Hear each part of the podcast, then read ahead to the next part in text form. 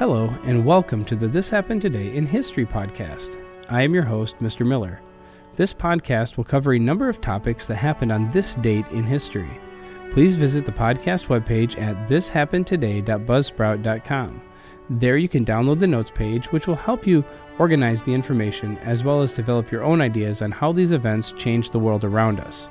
If you're interested in hearing more, please consider subscribing so you will not miss out on what happens tomorrow in history.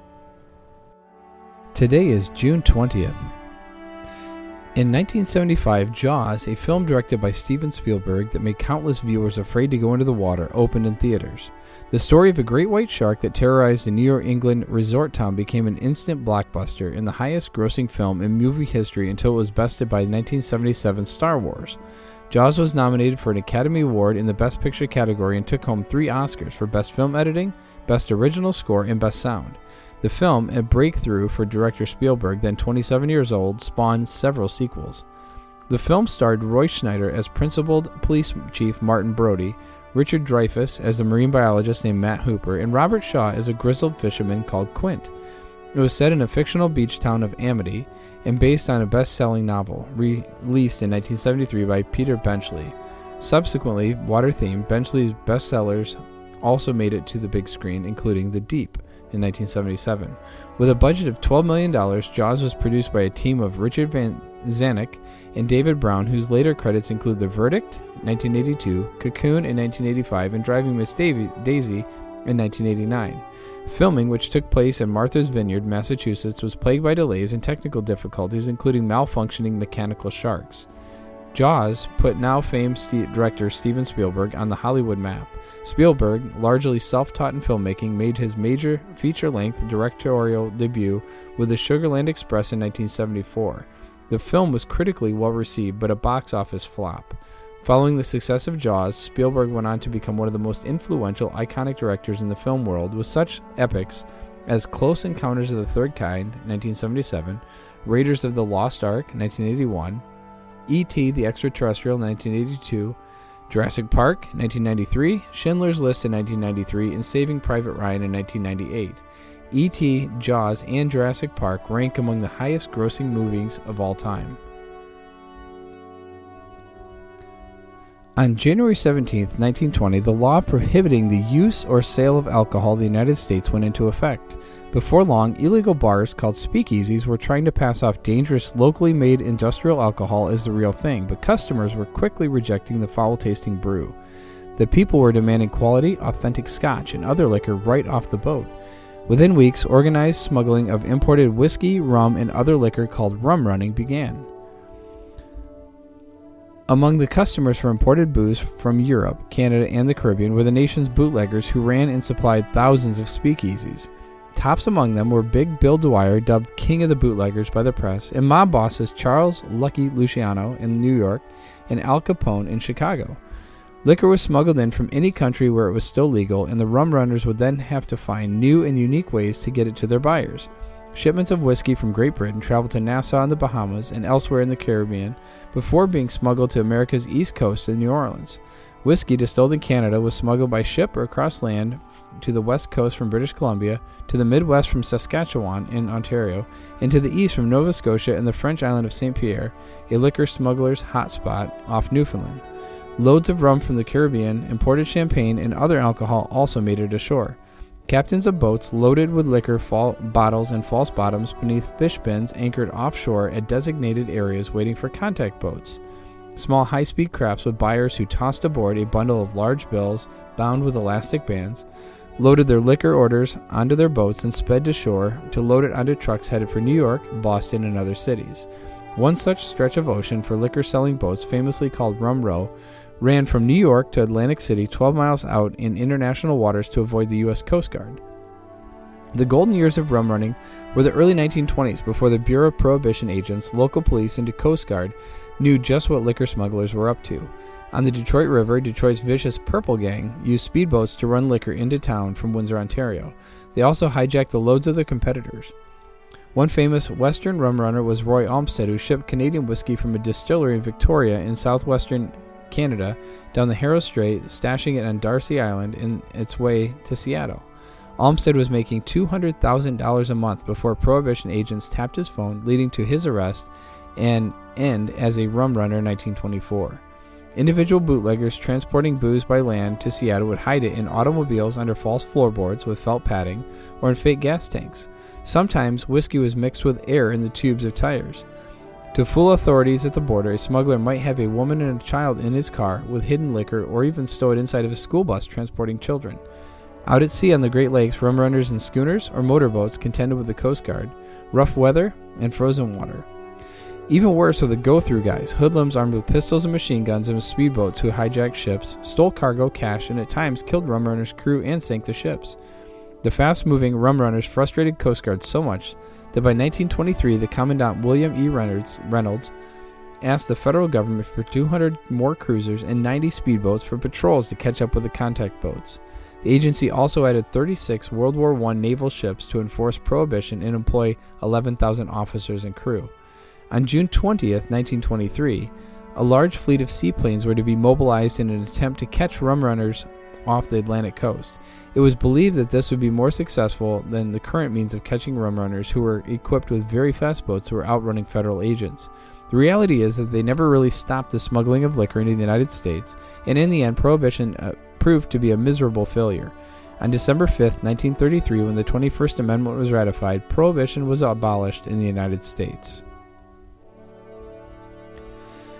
And finally, the need for ensuring quick and reliable communication directly between the heads of government of nuclear weapon states first emerged in the context of efforts to reduce the danger that accident, miscalculation, or surprise attack might trigger a nuclear war.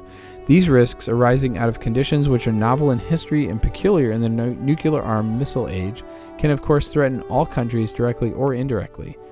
The Soviet Union had been the first nation to propose in 1954 specific safeguards to, against surprise attack. It also expressed concern of the danger of accidental war.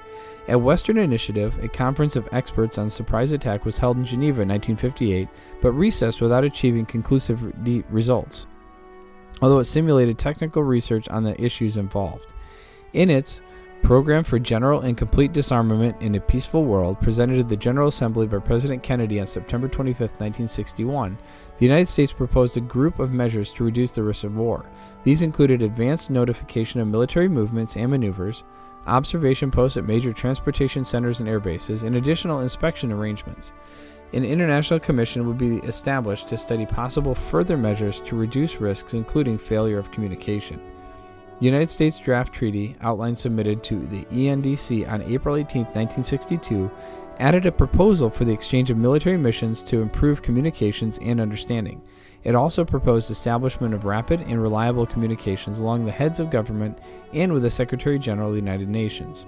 The Soviet Draft Treaty on General and Complete Disarmament, March 15, 1962, offered no provisions covering the risk of war by surprise attack, miscalculation, or accident. On July 16, however, the Soviet Union introduced amendments to its draft that called for 1. a ban on joint maneuvers involving the forces of two or more states in advance notification of substantially military movements, 2. Exchange of military missions. And 3. Improved communication between heads of government and the UN Secretary General. These measures were not separable from the rest of the Soviet program. The Cuban Missile Crisis, crisis of October 1962 compellingly underscored the importance of prompt, direct communication between heads of state. On December 12th of that year, a U.S. working paper submitted to the ENDC urged consideration of a number of measures to reduce the risk of war. These measures, the United States argued, offered opportunities for early arrangement and could be undertaken either as a group or separately. Included was establishment of communication links between major capitals to ensure cap- rapid and reliable communication in times of crisis. The working paper suggested that it did not appear either necessary or desirable to specify in advance all the situations in which special communications link might be used. In the view of the United States, such a link would should, as a general matter, be reserved for emergency use. That is to say, for example, that it might be reserved for communications concerning a military crisis which might appear directly to threaten the security of either of the states involved, and where such developments were taking place at a rate which appeared to preclude the use of normal consultative procedures. Effectiveness of the link would not be degraded through use or for other matters. And then on June 20th, 1963, at Geneva, the U.S. and Soviet representatives to the ENDC completed negotiations and signed the Memorandum of Understanding between the United States of America and the Union of Soviet Socialist Republics regarding the establishment of a direct communications link. The memorandum provided that each government should be responsible for arrangements of the link on its own territory, including continuous functioning of the link and prompt delivery of communications to its head of government. An annex set forth the routing and components of the link to provide for allocation of costs, exchange of equipment, and other technical matters. The direct communications link would comprise a full time duplex wire telegraph circuit from Washington to London, Copenhagen, Stockholm, Helsinki, and Moscow, and a full time duplex radio telegraph circuit from Washington to Tangier to Moscow, with two terminal points with teletype equipment. If the wire circuit should be interrupted, messages would be transmitted by the radio circuit. If experience showed the need for an additional wire circuit, it might be established by the mutual agreement.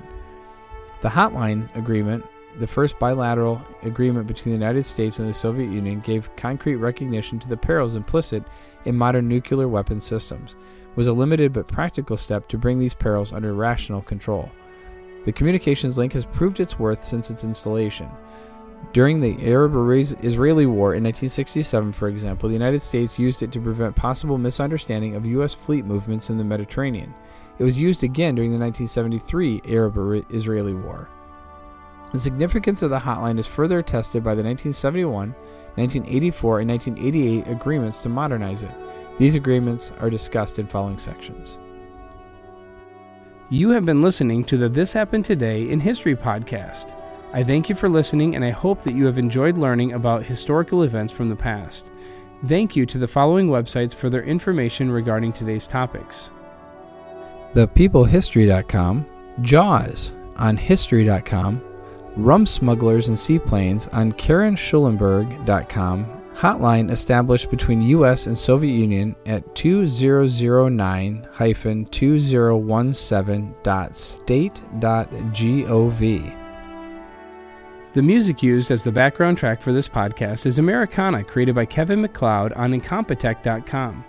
If you enjoyed this information and would like to hear more, please consider subscribing, as this will keep the historical events in your feed in the morning for each day. I hope you have a great day.